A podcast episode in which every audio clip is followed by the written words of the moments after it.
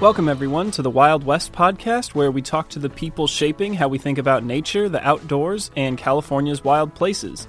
I'm San Francisco Chronicle travel editor Greg Thomas, and this pod is a place where I interview adventure athletes and environmental advocates and the movers and shakers who are defining and redefining what we do when we go outdoors.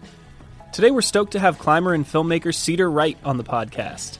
Cedar grew up in the Central Valley, and he cut his teeth as a young climber in Yosemite, uh, which is where he met Alex Honnold, and the two have done a bunch of fun trips and films together ever since. Cedar lives in Boulder, Colorado, and he was in town to hype his new film, which is called Queen Maud Land, um, and it follows a climbing expedition in Antarctica last year. So among the climbers are heavy hitters like Alex Honnold and Jimmy Chin, and Conrad Anker, and Anna Pfaff, um, and they basically get dropped into this remote mountain range in the middle of the ice called the Wolf's Jaw, and they pair off and they just knock out summits uh, on these crazy beautiful peaks one after the other uh, in sub-zero temperatures and while it's a pretty extreme situation the way cedar put the film together makes it all feel like a big party among friends um, you know interspersed with these wild first ascents on these insane peaks. Um, it's a really fun film. But he was a little nervous about the stakes of filming a high profile film for the north face in antarctica. Honestly it was maybe one of the worst filmmaking experiences of my life. Because it was just so hard to make this movie and it almost broke me. And i for a second i thought maybe my climbing and filmmaking career were all on the verge of destruction. Um, yeah i'm all like man if i don't like nail this film like this could be terrible. Like everybody spent a, you know a shitload of money to get me there and if i come back with a dud it's gonna be like catastrophic. And you know if you screw this film up you know what i mean? You might be slinging friggin' chalk bags in REI or something, you know. So. I met Cedar down in the Presidio before he was scheduled to host a climbing clinic at Planet Granite. And the quietest place that we could find to record the pod was in my car. So we just parked by the Golden Gate Bridge and chatted for an hour um, with like tourists wandering around all around us. Um, and we covered a lot of ground, including Cedar's thoughts on the ethics of filming free soloing, um, some close calls that he's had as a paraglider, and his overall approach to his career. So if you guys know anything about Cedar, he's a goofball, but he's also very thoughtful, and it's a really interesting conversation. Quick note on the podcast before we get into it: uh, the memory card in my recorder filled up partway through, so we switched to recording on my phone. So you'll you'll hear that shift about a half hour in. All right, without further ado, here's Cedar Wright.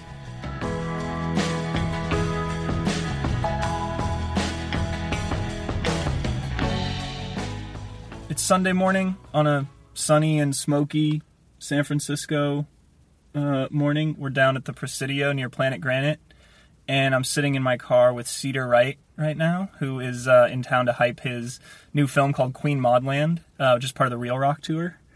And Cedar, you're doing like an event at Planet Granite this morning. Are you teaching people how to? yeah, so this uh, this morning I'll be uh, doing a couple of clinics and just um, with newer climbers and teaching them movement and um, and how to focus on, and improve on their climbing skills. So Yeah, how's Yeah. that go? Are you a good teacher? Or? Um, just kinda berate I, them? I found yeah, I find if you just like shout at someone loud enough, you know, they, they'll get up the wall.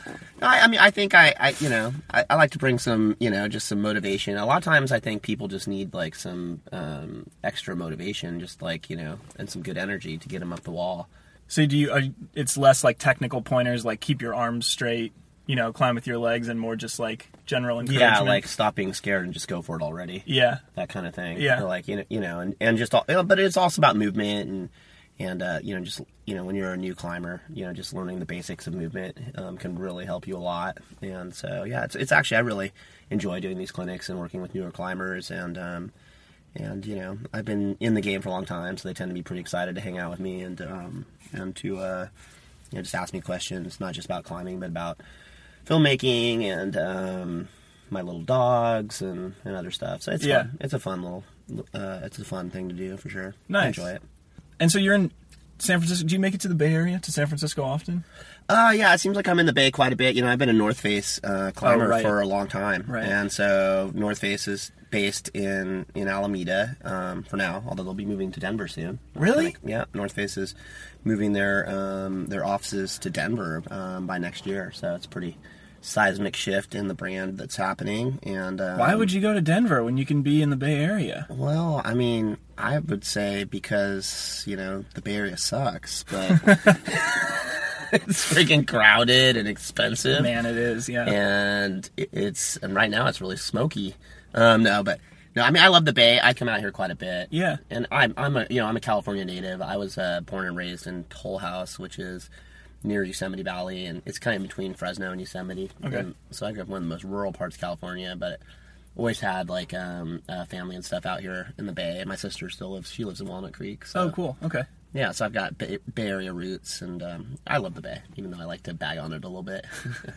Is there anything that you like to do, or that you have to, you know, that you have to do when you come back? Restaurant you always go to, or anything like that? Uh, in the in the Bay, um, oh man, I you know I just like I like just like to go and like have like some greasy you know burrito like in the Mission or something, you know. yeah. I like to mix it. I honestly like to just go and explore and and uh, and try new food. I mean, the food here in the Bay is amazing. I'd like to, you know, so I like to go and just have like check out a new restaurant or something and.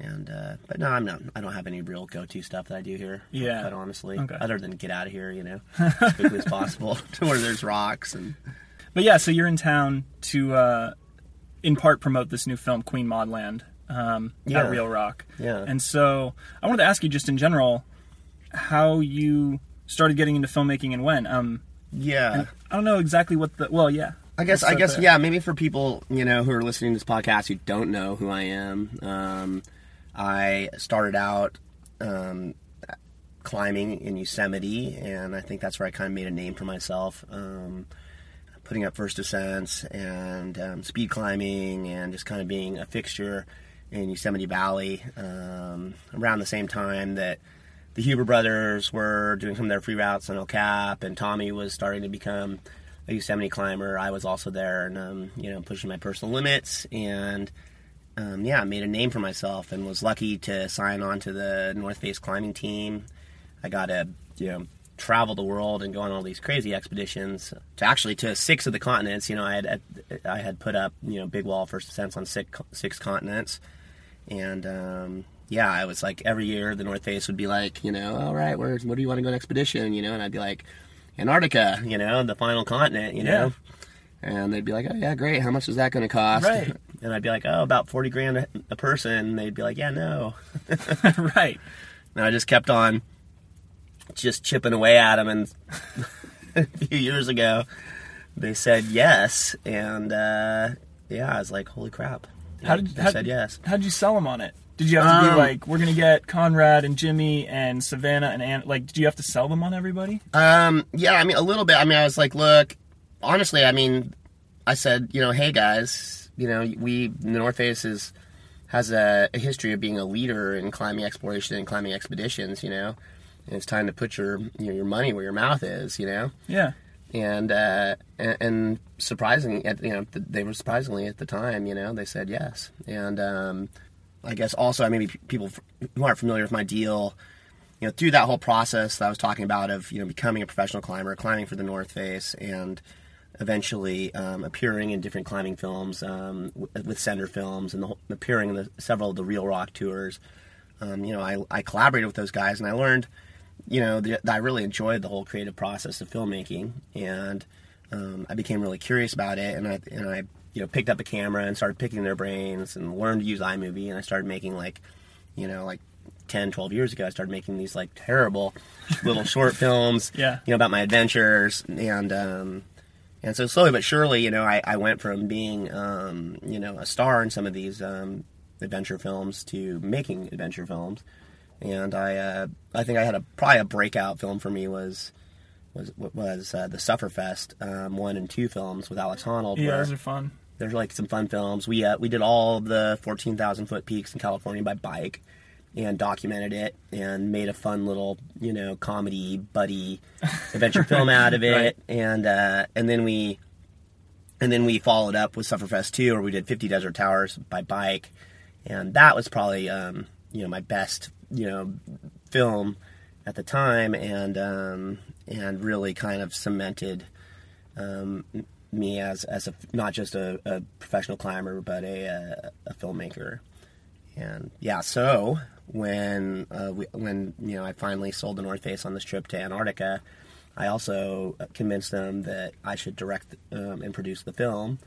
And yeah, so there I was in in Ar- Antarctica um, with an all-star cast with the extremely stressful um, and you know high pressure challenge of delivering like you know the big story of the year for the North Face. Yeah.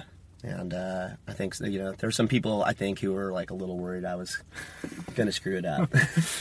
So how does that work? Because in the film, from what I remember, Mm-hmm. you know, there are cameras like up with Conrad and Jimmy while they're climbing by themselves. It appears. So are you up with them? Like you had to go up with it? Because in Uh, the film, at least, it looks like they kind of go off and do their own thing for a few days. So are Mm-hmm. Yeah. they helping you with camera work, or how does that work? yeah, so the way this worked, well, so I hired um, a cinematographer named Pablo Durana. He's a Oh yeah, totally. He lives around legend. here, right? Yep, he's a Bay Area um, cat. He's like the world's most interesting man. I mean, it's like he's like he's one of those people who like you know on site your project and then films you on it. You know, he's like a total just crusher, badass cinematographer and athlete, and totally the perfect guy for this trip because we need somebody who's going to be able to run around with the uh, the three different teams. You know, so Conrad and Jimmy were working on a big wall on Ulvetanna, which is the biggest peak uh, in the range. And then Alex and I were just, you know, doing alpine style first ascents on all of the other um, peaks in the range. We ended up, in, you know, in the during that time that we were there, we did we, we summited 14 summits and we did I think eight or nine first ascents. So it was like definitely the most productive and successful alpine climbing trip of my life. And uh, just out, we had some of the most outrageous adventures and. And then um, Anna and Savannah um, put up several first ascents and actually climbed a couple of summits with Alex and I. And uh, yeah, it was just a crazy, crazy trip. And Pablo was kind of had the impossible task of trying to, you know, jump from group to group and document as much as he could. Yeah. I mean, the place Queen Maud Land is, it's outrageous. Yeah. it's one of the most, it's one of the most beautiful mountain ranges in the world. I mean, Antarctica is is, is just a stunning, stunning place that very few people get get to visit, and you know, there's huge granite peaks leaping up, um, and it's just something. It's just something to see, you know, something to behold. Yeah, they look like you know these giant like shark's teeth or something, just sticking straight out of the Yeah. snow, Yeah. totally separate from one another. Totally. And then, and it's like impossible to really get a sense of scale until you're like on them. They It's they don't look that big when you first see them in the film, and then when you see them cli- when you see you guys climbing on them, it's like oh these are massive. They're huge, yeah, yeah, totally. That's actually one of the struggles of the film. Was it's like I, I feel like these things don't look that big because of the there's no trees, there's Right.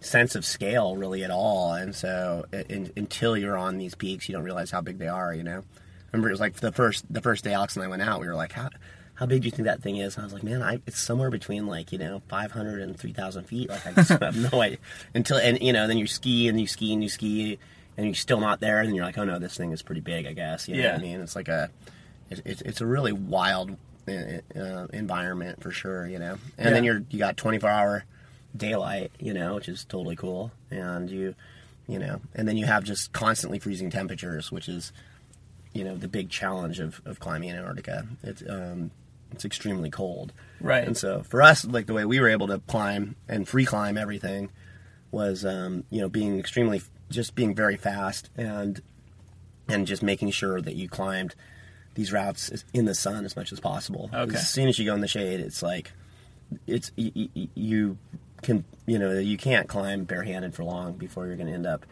um, with frostbite. So it's a yeah, it's a real it's a real race race against the sun um, if you're trying to uh, free climb these routes. Kind of interesting. yeah. Yeah.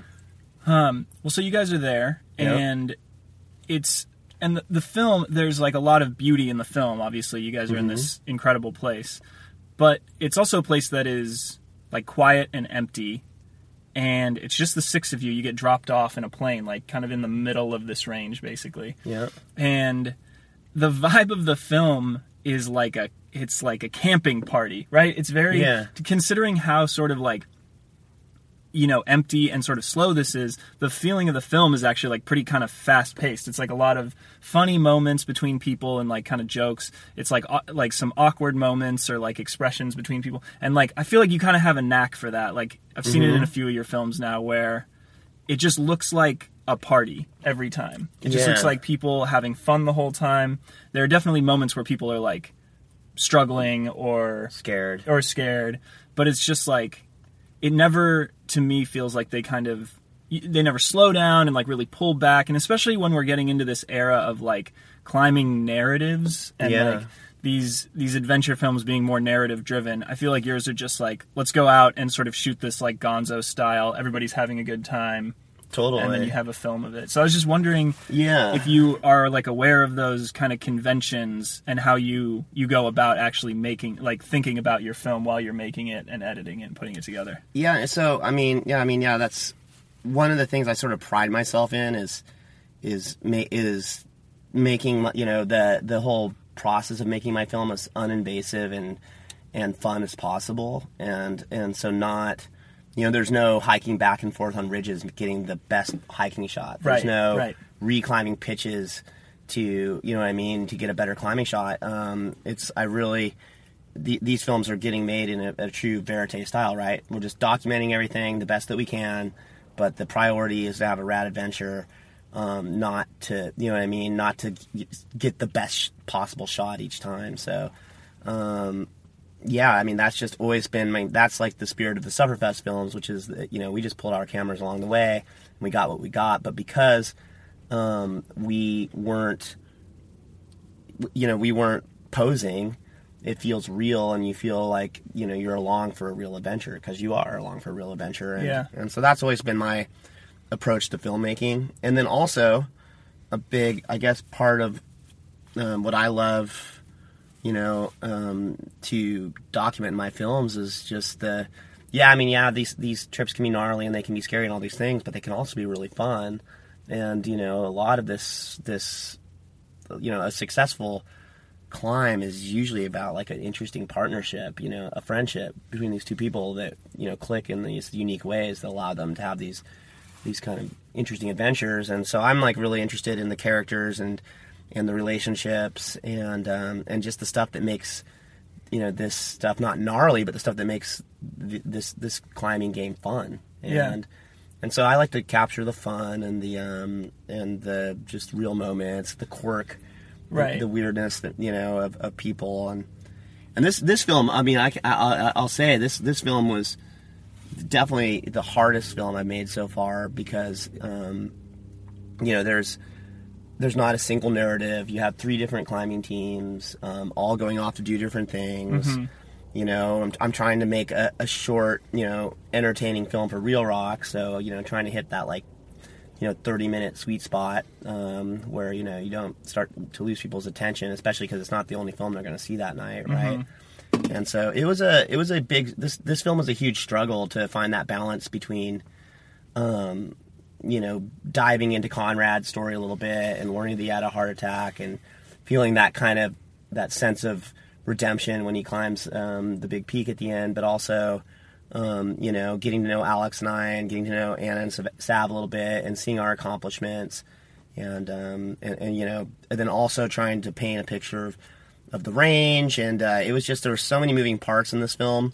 And, um, and there was also a lot of expectations from from you know from the North Face and from Sender um, as to what the film should be, and then our own personal vision. And so, honestly, it was maybe one of the worst filmmaking experiences of my life because it was just so hard to make this movie, and it almost broke me. And I, for a second, I thought maybe my climbing and filmmaking career was all on the verge of destruction. Um, yeah, I'm all like, man, if I don't like nail this film, like this could be terrible. Like everybody spent, you know, a shitload of money to get me there, and if I come back with a dud, it's gonna be like catastrophic, you know. And Yeah, Antarctica, the stakes are high. yeah, and in general, just not not just like the cold and the choss and the runouts, but like you know, if you screw this film up, you know what I mean. You might be, you might be, uh, you know, friggin' slinging friggin' chalk bags in REI or something, you know. So yeah, Well, uh, you mentioned the partnerships, and that was one thing that I actually really liked about the film was uh, you have Jimmy and Conrad who go off, and they are,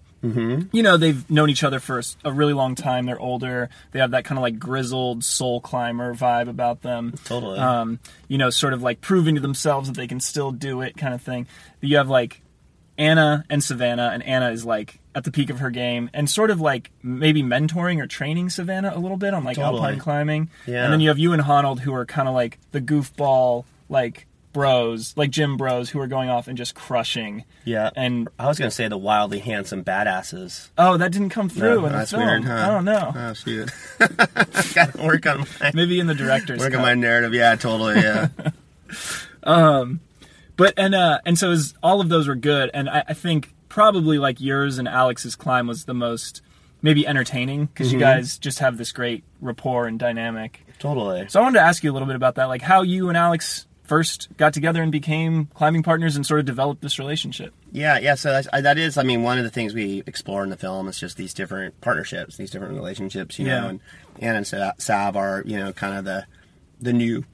They're they're in a new partnership, you know, and uh, and so it's just an interesting thing. And you know, and Conrad and Jimmy have been climbing together for years. They're more old school. Yeah. We're more, you know, Alex and I climb in a more new school way. We both like grew up speed climbing in Yosemite, simul climbing, and using these different tactics. And so, you know, we have a different approach to things. And uh, and and then Alex and I just, I think, have a, a, a great partnership and friendship, and we um, are very similar in some ways and completely different in others. And um, and somehow it, it, it works. You know, we both love to laugh in the face of danger and adversity. You know what I mean? Yeah. It's kind of our coping mechanism, Right. and you know what I mean. The more gnarly it gets, the more you know, kind of you know jokes we make essentially, and uh, and we you know we yeah we just have a unique a unique partnership, and um, he's certainly you know certainly one of my, my favorite people to climb with. Um, although sometimes I want to just like choke him out, you know, he's so damn impatient and no, not he, he's never satisfied. He's never, you know, no matter how good I climb, he's gonna be disappointed. You know what I mean? But, but I kind of like that. I like, you know, I, I, I like the, uh, you know, his kind of negative attitude. We actually have there's some really funny stuff that didn't make the film, but it's like we had like you know there's actually a bunch of stuff that we'll, we'll do eventually do a Cedar and Alex like Sufferfest three Antarctica cut. Oh, cool. So that's something to look for in the future Oh, because that'd there's be just fun. so much footage that we just couldn't use in this in this in this film because we're trying to balance all these characters. But there's some really funny moments where Alex is just like just I mean I basically we have like 30 minutes of him complaining about like every aspect of like Antarctica from like the cold to like the climbing's not hard enough to like you know what I mean? The sun just goes around in circles. You never know knows what time it is. You know what I mean? And we we did this really funny montage where it just cuts back from him like complaining about some aspect of the trip and me being like it's so beautiful here. We're so lucky to be here you know this is one of the most incredible mountain ranges on the earth. And he's all like you know he's all like ah, i can't even feel my hands when i climb and my toes hurt you know? And it's like a but yeah we have a we have an interesting relationship. And we, um you know we we met in yosemite valley uh back in the day. He knew who i was. I already was sort of like a famous yosemite climber at that point. And Okay. and he was just a you know a noob who had just soloed you know Astroman the Rostrum and i was like who the hell is this kid like you know like doing these hard solos and was very curious to meet him and we hit it off and and then when he got signed up to the, to the north face team um, you know we just started going on adventures together and have been all over the world together climbing the czech republic and africa and a bunch of places and and yeah yeah and uh, i've drug him up a lot of stuff because he's kind of a hack Yeah, I think we all I think we all feel that Yeah. way. Well, so I'm I'm asking about that because you did Safety Third with. Brad Gobright. So um, it's basically a film that follows around Brad Gobright, who is well. Do you want to you want to? Yeah, so it, it's safety third is a, um, Brad Gobright was a friend of mine, and um, I've always, um, I mean, I'm a soloist myself. I've definitely been soloing for years, and I've always admired soloing and thought it was a really interesting and cool aspect of the sport, something I respect. And so I just knew Brad was doing some really cool stuff. He was running up the Naked Edge in, in Colorado in Eldorado Canyon, which is like the iconic kind of you know equivalent of Astroman in Colorado, and he was he was doing laps on it like all the time, and I was just like, God, that's so bold and so gnarly to just be running up that thing like it's a racetrack, and um, and and I so I just reached out to him like, hey, it'd be cool to like maybe shoot some of your soloing and you know maybe like just I was just like, oh, to me I was just like, oh, this is a really interesting um, cutting edge character who nobody really knows about, and I was just thought, thought it'd be cool to um, document his you know climbing and his character. He's a quirky guy, he Yeah. likes junk food. He's kind of a weirdo. He's you know we kind of framed him as the anti Honnold in a lot of ways, right? Right. Like you know no money. Eats donuts, you know what I mean? Like Al Honnold's like you know millionaire, body is a temple, you know what I mean? Like we kind of did this whole like fun juxtaposition with the film. It seems also like Honnold is, you know, very calculated, calculated Yeah. risk taker, and Brad is maybe like a little more on the edge. maybe at the, yeah, I think he was. Especially he was definitely on the edge um, in the penultimate solo in the film. We we That was a little freaky to watch. yeah we filmed we filmed him. It's actually kind of changed my whole kind of thought process on filming soloing and stuff. We filmed him on on the actual you know moment, the solo of hairstyles and attitudes, which is probably you know 12 C or D. Um, uh, multi-pitch route on on this uh, this formation called the Bastille in Eldorado Canyon, and the the crux pitch is right at the top on this head wall, head wall, and it's slopey, it's technical, it's slippery, it's really hard, and there's no backing off. I mean, it's the kind of climbing where you can't down climb, and and he had a moment where he kind of unwound from the wall a little bit. He lost, he kind of just just lost body tension, and just for a second he was falling off the wall and he reeled himself back in and, and I you know in that moment saw that happen you know and I'd been filming on other solos and he was always so strong and just executing you know and that was the first time ever where I filmed someone soloing where I you know just wasn't 100% solid. And uh I, you know and then I had to continue to document and film. All I wanted to do was throw him a rope you know what I mean? Like and Yeah. just be like dude fuck let's get out of here. But you know he he forged onwards and and you know finished the rest of the hard climbing and and um, I was pretty traumatized by the whole experience. And it definitely um, made me think that I think it's better to you know if someone wants to solo something that's great and you know they should you know that that's something they really want to do then they should do it. But I don't necessarily want to be there to document that in real time. I'd rather go back um, and film on some of the easier solo climbing and, and be able to kind of just, you know what I mean? Uh, show, you know, you can show the world like, you know, that solo and, and that, that exposure, but maybe not film on the hardest moves where like just the stakes are so high and where there's the possibility of falling. So I just, you know, I think that, um, there is something to it that's, you know, it, it changes the vibe of the solo. It also, um, The the act, the act of filming it. the mean? act of filming it Yeah. and and and I mean just I mean you just don't want to I just would never ever want to be there to watch somebody come off the wall you know That'd be so crazy. That'd be terrifying. yeah I mean if Brad had like fallen and died that day it would have you know I mean my life would have been forever changed um you know I mean I, just, I, I can't even imagine what you know where my life would have gone from there and so so after that experience I definitely was like yeah that's you know I, I- I haven't like been seeking out other solo films I was actually, I mean, I was even a little bit uncomfortable about, about the, uh, um, about, you know, the Alex's free solo. Yeah, free. solo. I was going to ask about that um, because they address it in there, and it's like, what role does this whole film crew setting up actually have on Alex's ability to like lock in and deliver? Totally. I mean, I just, I mean, there's just like, it's just, you know, I think it's just, there's a element of, of pressure on the athlete and stuff when you're kind of like, all right, today's the day, you know what I mean? We're getting in position and then you're going to like risk your life for the camera. And it's just like, um, it's just a, it undeniably changes things. And it's, it's in some ways not a solo. Um, if you have people there, right? And, and so, you know, it's just something after that whole safety third experience. It was something that, I mean, certainly, you know, I- it, it certainly was. I felt like kind of held emotionally hostage by the whole the free solo thing, and just knowing that Alex was for sure going to go for it eventually, and that you know there's going to be people there filming, and it was just all, you know, what I mean, freaked me out a little bit. But at the same time, I, um, I knew, you know, I knew Alex's process, and I knew how solid he was, And that's where the memory card filled up. We'll be back in one moment with Cedar, but first, a quick word from our sponsor. Hey, it's Kaley Cuoco for Priceline. Ready to go to your happy place for a happy price? Well, why didn't you say so? Just download the Priceline app right now and save up to 60% on hotels. So, whether it's Cousin Kevin's Kazoo concert in Kansas City, go Kevin, or Becky's Bachelorette Bash in Bermuda, you never have to miss a trip ever again. So, download the Priceline app today. Your savings are waiting.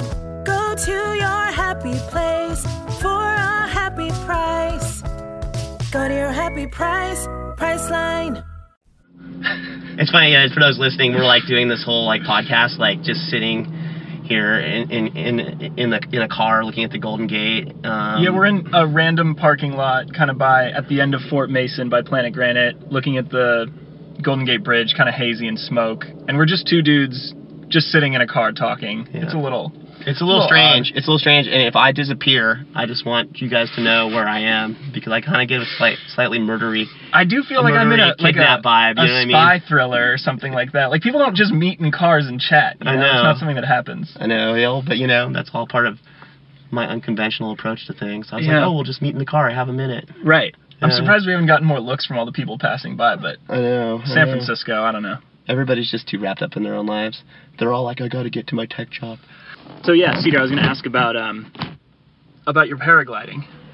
Yeah, so um, about three and a half years ago, I started my journey of becoming a paragliding pilot. For people who don't know what a paraglider is, it's basically a nylon um, parachute looking thing, like almost something similar to what someone would jump out of an airplane with, but it's much longer and skinnier. And it has an incredible glide angle, so you're able to, you know, go forward quite a long ways for each foot that you go down. Um, and and if there's rising air or a thermal going up, then you can get into that rising air or thermal and circle or carve your way up into the sky, and you can climb quite high, and and you can go and glide and look for the next thermal. And um, so I got into the sport thinking it would just be a cool way to get down from mountains, but then quickly learned about the discipline of cross country paragliding, which is basically where you launch off of um, a small hill or mountain, find a thermal, climb up, go on glide, and you just see how far you can go. You, can, you travel long distances across mountains, flatlands, deserts, um, and it, it's just an outrageously adventurous aspect of the sport. You take off, and you have no idea where you're going to end up, end up, and you can fly hundreds of miles. And um, Yeah, how how far have you gone? so I now have this. You know, I set the goal um, last year of flying 100 miles in my paraglider, and I was able to do it four times this year. So I had four flights of over 100 miles this year. Um, one was a, a 50 miles out and 50 miles back in Africa, and then I um, and then I had a, a flight in Colombia that was straight line with a turn point 100 miles. And then I had two just straight 100 mile flights in the U.S. One from um, uh, in, in Washington from the Cascades from a launch called Tumwater. And then I also flew 100 miles um, launching from the ski resort in Jackson and flying out past the Wind Rivers and into the desert. Oh, that's cool. It was amazing. I actually got to like kind of fly into the Wind Rivers a little bit and just flew over some outrageous deep mountain terrain on that on the on on that flight. And um, it's just incredible um, that you can harness just the rising air, the rising atmosphere of the Earth, and, and travel these long distances. And it's it's incredibly um, cerebral and strategic, um, and there's just so much. I mean, it's so easy to just not find a thermal land, you know, and so it's so tricky to stay in the air, and it's a constant, um, you know, assessment of the conditions, and you know adjustment of your strategy and you know the day tends to change and so you have to constantly be adjusting your model of what's going on and it's it's just an an, a wonderful sport. It's an addictive sport and it is a dangerous um, sport as well. Yeah. So you had something happen up in Washington uh, earlier this year. Is that right? yeah. So i was i was so i was you know i started getting into paragliding competitions. And um and in paragliding competitions basically usually they're about seven days long. And you'll have what's called a task committee. The task committee will look at the conditions of the day. And then they'll be like all right we're going to send the group to turn point A, turn point B, you know. So, you know, if you know, we're sitting here looking at the Golden Gate Bridge right right now, like say, you know, just hypothetically, they're like, we're, you got to fly out, tag that mountain past the Golden Gate Bridge, come back, tag the Golden Gate Bridge, go out, tag Planet Granite, then come back here and land in this parking lot. You hmm. know what I mean? Like that's sort of just a, an example of like of, of what a task would be. You would go out and tag these certain turn points, and you'd come and land, and the person who does that course the, the fastest wins. And it's a it's a pretty um, cool sport. It's like kind of regatta racing.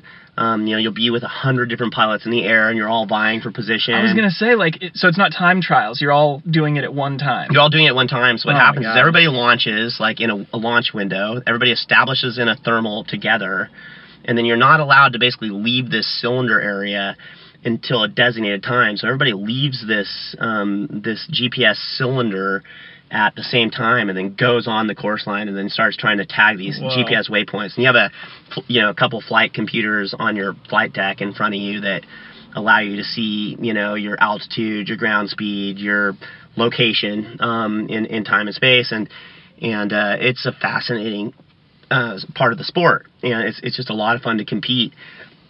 And when you're competing, um, you're pushing harder, you know, and you're taking probably more risks than you normally would on a normal cross country flight. You know, you're going to be accelerating your wing to the maximum all the time, and when your wing's fully accelerated, um, you're more at risk of a catastrophic collapse or something that could basically swat you out of the sky. So, anyways, I went, you know, I went to this, I, I got kind of obsessed with it. I went to this comp in um, in Oregon, and I actually, um, in my class, the sport class it's called, I got third place. And I was freaking stoked, you know. I was like, oh man, like I might be good at this, like you know. and then I went to Washington to this other comp, and I was like pushing really hard and going, you know, as fast as I could. And I had a huge collapse of my wing. Yeah, what happened? Well, so I was like, I was fully accelerated. Um, my wing, So how how fast is that roughly ground speed? oh, you know, maybe going like, you know, 35, 45 miles an hour. Okay. So probably about 40 miles an hour or something, right? And the wing had a, a big collapse on full speed. So the wing goes away. So so Um, what happens? Like it hits you hit an air pocket, or you just like lose an edge of the thermal? Like what's the cause of You that? know, uh, in this case, I'll never know. I think I may have hit a wind gradient or something. Huh. my buddy was like, "How the hell did you throw your reserve out there?" It was like everybody was like, couldn't find thermals out there, you know, and, Huh. and the thermals you- liter- well, are usually what'll cause a, a collapse because on the side, on the edge of the thermals, there'll be turbulence, you know, because you'll have rising air and, Mhm. and there'll be like a shear layer, and if you hit that, uh, you know. Um, w- without being ready, it can collapse your wing, you know, and that's like one of the dangers of paragliding is you can have this collapse of the wing, and when the wing opens back up, a lot of times you'll have a collapse and you'll be like, ah, and the wing opens up and you're flying again. It's sort of a you know non-event. It's just a scary moment that really adds up to nothing. But but sometimes if the collapse is violent enough, um, or if you don't handle it correctly, um, it, you can have what's called a cascade, which is where um, that collapse leads to another collapse, and and that's what happened to me. Is I had a big collapse and the wing shot back and it shot forward and it collapsed again, and when it collapsed that second time, um, the the whole the whole paraglider just twisted up into this like crazy knot. Oh man. And so now I don't I'm not under a wing, I'm under this weird like kind of like friggin' just crumpled up ball of paper and I'm like, you know, and it's thrashing around and now I'm like falling out of the sky, you know what I mean? And I'm trying to get the wing to open, I'm like pulling on the brakes, trying to do all this stuff and it's not working. And whenever I like kind of like let go um of the wing at all, it, um I start to like spiral you know in a spiral if you if, if you get enough g-force you you can you can go unconscious you know and so Oh, at this point i'm starting to panic you know and i'm a, I'm, I'm an intermediate you know maybe intermediate advanced pilot right? So like i don't necessarily have all the moves. And so i've like i've used the moves that i have and i'm starting to get really scared. And I, I went for my final the final move when you don't have the moves which is i reached down and i threw out my reserve parachute. And um and uh, the reserve parachute is just a circular parachute. So now you know, I throw the reserve, and now I'm like, suddenly it goes from this super chaotic, thrashing, like insanity, right, to just like, just instant peacefulness, right? I'm just under this circular, you know, pa- parachute, you Yeah. know, and I'm like, it's quiet, and my my main wing kind of sinks down. I'm able to pull it in. I'm holding now my main wing, and I actually I pull out my my cell phone and take a selfie because I, cause I'm like 3,000 feet above the ground, and now I've got some time to think about what happened. And I'm just slowly drifting towards the ground. Yeah, you can't really with the circular one. It's not the same level of like maneuvering, right? You don't There's have. zero maneuvering. Okay. You're just like you're just literally a leaf in the wind. Yeah. So now I'm just like falling out of the sky, you know, pretty fast. Um, you know, it feels peaceful when you're high, but as as I'm getting closer to the ground, I'm like, wow, I'm really there's a lot of wind, right? So I'm getting blown, you know, 15, 20 miles an hour with the wind. And I'm I'm looking at like kind of like where am I going to end up, right? Yeah, yeah. And I'm out in like pretty wide open farmland, which is pretty ideal, Yeah, but nice. but I'm like, oh, there's power lines. And I'm all like, ooh, I could hit a power line. And then I was like, oh man, like I'm coming for this field, and there's this huge metal water combine thing, right? There are these big arching. They're the big things on wheels that you roll across fields to water the fields, right? Yeah. And so, you know, that big metal arch that the water comes out of is, you know, 15 feet above the ground or something, and it's this huge, you know, metal, like freaking death like crosswire. I mean, like if Yeah. you hit it, it's just like Yeah, and I'm going right at it, right? And I'm like, and I'm, I'm like, oh man, like if I hit this thing, it's gonna, I'm gonna, it's gonna break every bone in my body. You know, it's gonna be bad because I'm coming down fast. And um, and so I'm just like, please, please, please, please. And I, I, I come in and I'm like going right at it, but I just managed to, I, I just, I just managed to land right in front of it, and I slam into the ground super hard, and uh, lucky not to break a leg or something because I, you know, I was coming in that fast.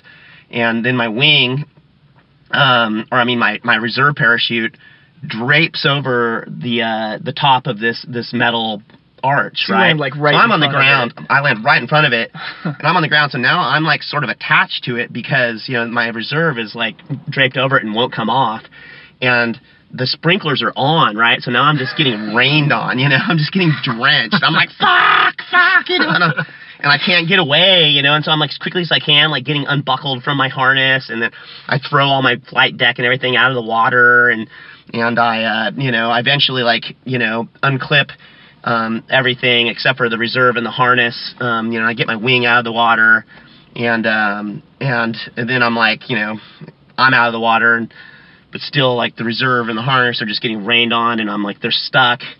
And so then I have to like climb up on this freaking combine, you know what I mean, and traverse out this span, you know what I mean? Like looking at like, you know, like a leg breaker fall. And it's kind of weird. You're just like, I'm just like straddling this like bar and like trying to get out to the reserve to get it off. And I get the reserve off and, you know, finally, and then I get, get back to my stuff and I lay it all out in the sun to dry. And I call a friend to come and get me. And, and I'm, and, you know, and I'm pretty, pretty shaken up yeah, right. and pretty freaked out and uh and feeling like oh wow you know you could have gotten really hurt or killed and but somehow miraculously you're completely unscathed and um it was just like a really surreal and intense experience and um and yeah and then i uh i i that night i packed up my stuff and i was back on the hill the next day oh man. and uh, and it was like there's two ma- two more days of the competi- competition, but the weather was a little iffy, and I didn't fly very well those next two days. I was pretty I flew pretty scared, and I was afraid to go fast, and you know, and uh, I'd, I'd really had a little bit of a fear injury, you know, where I was um you know psychologically a little traumatized. Um, but I knew that I just needed to to you know I love this sport. I love it so much. I'm so obsessed with it. You know, it's something I want to continue to progress in for the next you know 10, 15 years, and I knew I needed to get back on the, on the horse every day and, and just slowly chip away at that like fear. And um, yeah, four days later, I launched from Tumwater in Washington, and I flew 120 plus miles from that location, and I set a uh, I set the the site record. So so just a few days after getting exploding out of the sky, I was able to get back on the horse and have a personal not not just a personal best, but the best flight um, from that area ever, and that was a really incredible Wow. achievement for me, you know, because I am goal oriented and I want to be badass at the sport, and and uh, but you know it's uh when you push too hard in the sport, the it's it's the smackdowns are big and and and gnarly, and yeah, so that was quite the that's the story of my reserve toss, and Man. that's not the only actual incident that I've had in paragliding. I had a way worse one actually where I got blown. But also similar, I got so earlier on when I was even more gung ho and a little dumber, I got to a situation where I was in too much wind and I got backed up to these high tension power lines and I got blown backwards to these high tension power lines in my in my wing. I actually went through the power lines and like bounced off a power line and then my wing went through the power lines and then kind of sucked through and then I swung underneath and then I was hanging from the power lines like 50 feet off the ground and then the whole like kind of the tension everything went boing I kind of went boing down and then the wing ripped loose. And then I got dropped like probably 30 feet at least. And uh and I just did what's called a parachute landing fall. I just put my legs together and I just like crumpled into the ground and I landed on like sand in a bush. And uh you know I mean I literally fell out of the sky Man. and no reserve parachute. And I land and um and I'm like I'm not dude I don't have a scratch on me dude. I, I don't I, I didn't like even like you know twist an ankle. I was like completely unscathed. And you know me and my buddy later were like how did you not you know googled how why didn't you die or get electrocuted? You know but turns out the span between the power lines was big enough that I didn't like um you know short out the lines or whatever. So I didn't get like lit on fire. I didn't like Yeah. break my back. I didn't die. And it, all those were like you know possibilities. So Oh man. it's all part of my like better, you know, lucky than good. yeah, yeah, that's my mantra for life. That's my. but uh, yeah, I mean, so I've had those two incidents that have informed kind of the way that I fly my paraglider now, which is a little more cautious. And um, each of those experiences, you know, I learned, you know, a valuable lesson from, and um, you know, it's it's. I mean, the big the big one um, from the reserve toss was was basically that you need to get better at recovering from, um, you know, catastrophic events with your paraglider. You know, if I'd been a more expert paraglider, I think I probably could have fixed that and flown away. And then from the uh, from getting blown backwards through power lines, I just learned that yeah, you, you can't. You know, what worked for you in climbing, which is just go for it and just push really hard and. You know what I mean? It, it, you can do that in climbing because you'll take a whipper or you just won't be able to do the pitch or whatever. But in paragliding, if you push too hard, it's um, the consequences are a lot more serious and also just everything just happens a lot faster when you're in the sky. And so yeah I, have like luckily gotten these free lessons that you know where I easily could have been um, super hurt or killed um, and instead just like walked away just sort of a little bit scared and confused how I survived.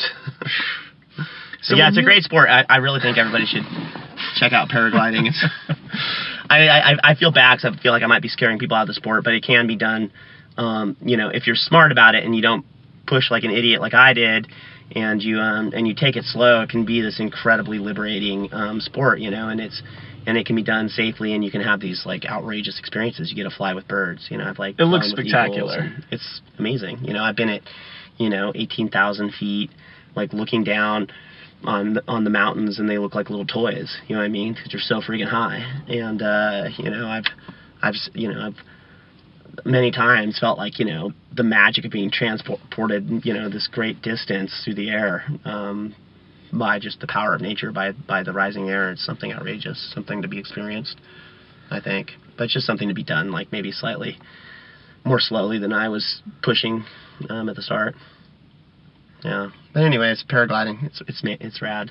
Sounds sounds incredible. yeah i'd highly recommend it. You can learn here in the bay you know you can go out to the to um, Pacifica out there to the dumps, and there's um, people who can teach you how to fly, and you can you can fly right here in the bay, and yeah, Man, that's cool. yeah, it's it's a cool sport. It's my it's my new passion, and I, I think maybe what I like about it is that um, it reminds me of when I first showed up in Yosemite back in the day when climbing was a pretty renegade band of weirdos. you know what I mean? It was a niche sport. It was climbing hadn't blown up yet when I first got into it. You know, it was still pretty. Um, it, it was still pretty countercultural and weird. And um, paragliding is still that way here in the U.S. And uh, the the people who are in it are a bunch of freaks, and I love them. And and it's a small community. And um, and the sport is you know it's filled with like adventure and risk and and some some of the things that have been a little bit siphoned out of, of modern day climbing and uh, yeah, and so it is refreshing for me to be in this smaller, more you know, just core um, community, and um, and on top of that, just the experience of flying is incredible. So, yeah, I'm, I've been really really stoked on the sport. I still, of course, love climbing and love having climbing adventures, and um, but it's been a nice um, addition to my adventure kind of lifestyle, and yeah, I, I recommend it to people. It's a cool sport. Yeah, sounds great. Yeah, yeah, go to Antarctica, learn paraglide. Yeah. What else? What else is on the bucket list? Uh, for me, bucket list stuff. Yeah. Um, well, I mean, I have other paragliding goals, um, like fly, um, you know, 200 miles, you know, 400 kilometers. Those are like, you know, just def- different benchmarks in the sport. Crossing the Um, Atlantic one day, maybe. Yeah, yeah, no.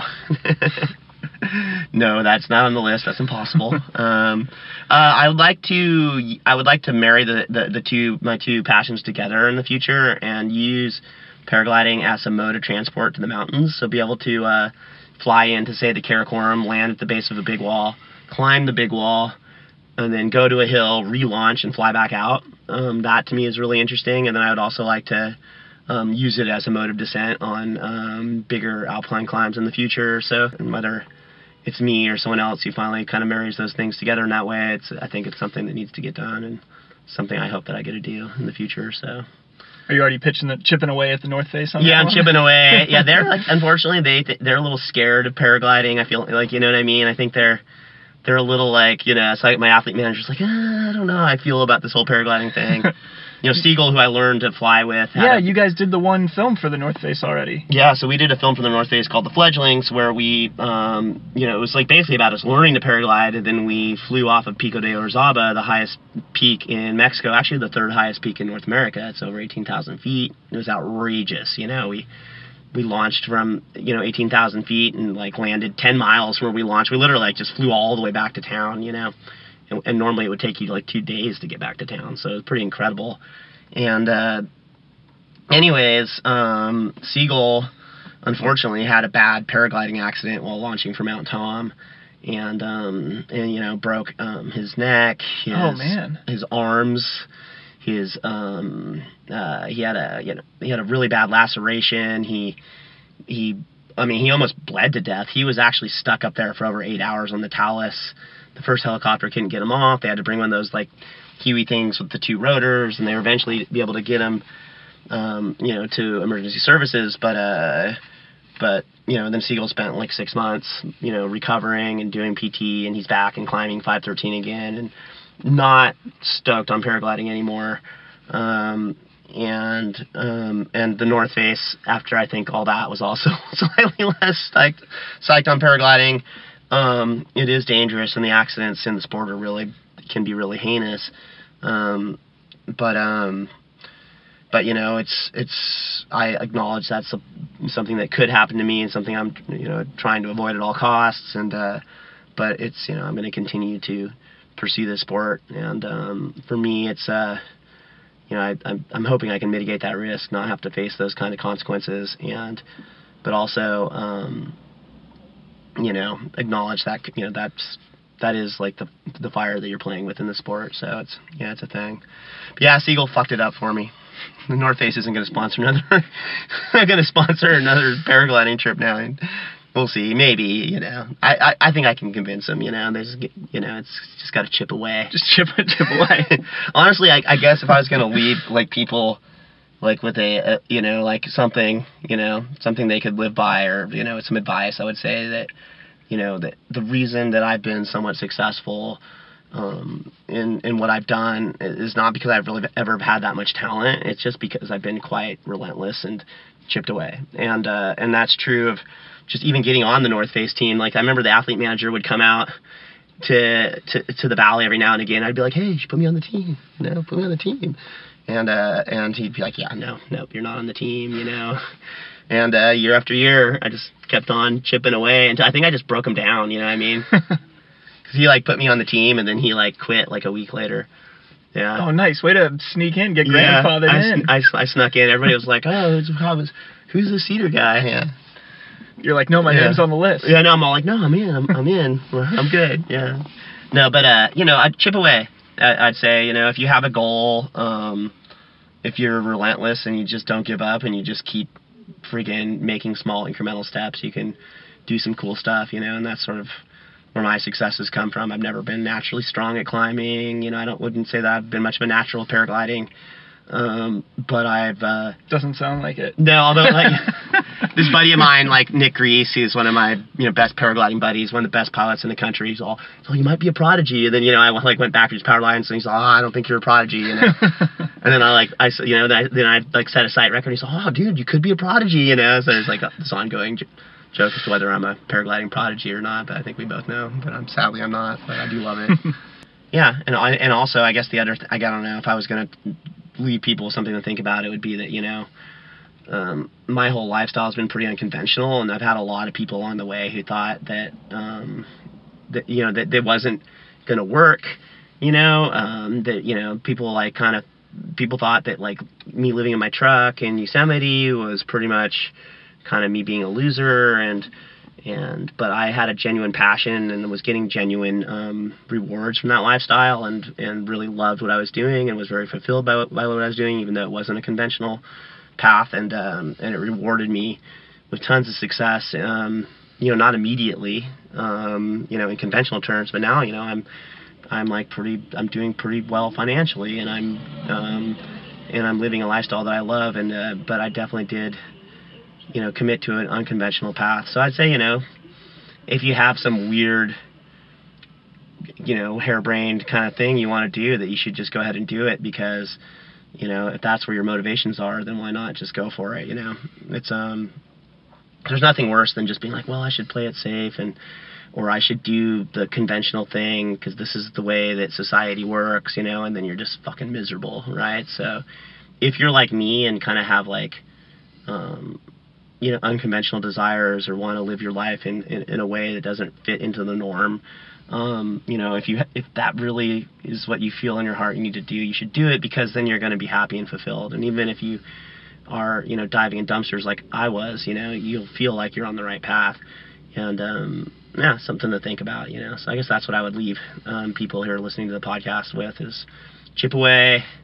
Don't be afraid to be a weirdo, you know, and it, it might reward you because you'll be if you'll be, you know, more true to whoever you are as a person. So I don't know. That's my inspirational bullshit for you guys. That was good. It's a pretty good warm up for uh, for the climbing clinic. No, yeah, in the clinic, I'll just be like, yeah, there, I'll just be like, stop being such a wussy and friggin' go already. No, that's gonna be fun. But yeah, anyways, that's that's my spiel. I don't know. For everybody listening, thanks for listening. And yeah, uh, thanks yeah. for coming on, man. Yeah, it's fun. We'll get you back to the to the Planet Granite. You can. Yeah, let's go back to Planet Planet Granite. I gotta go poop like really bad too. So.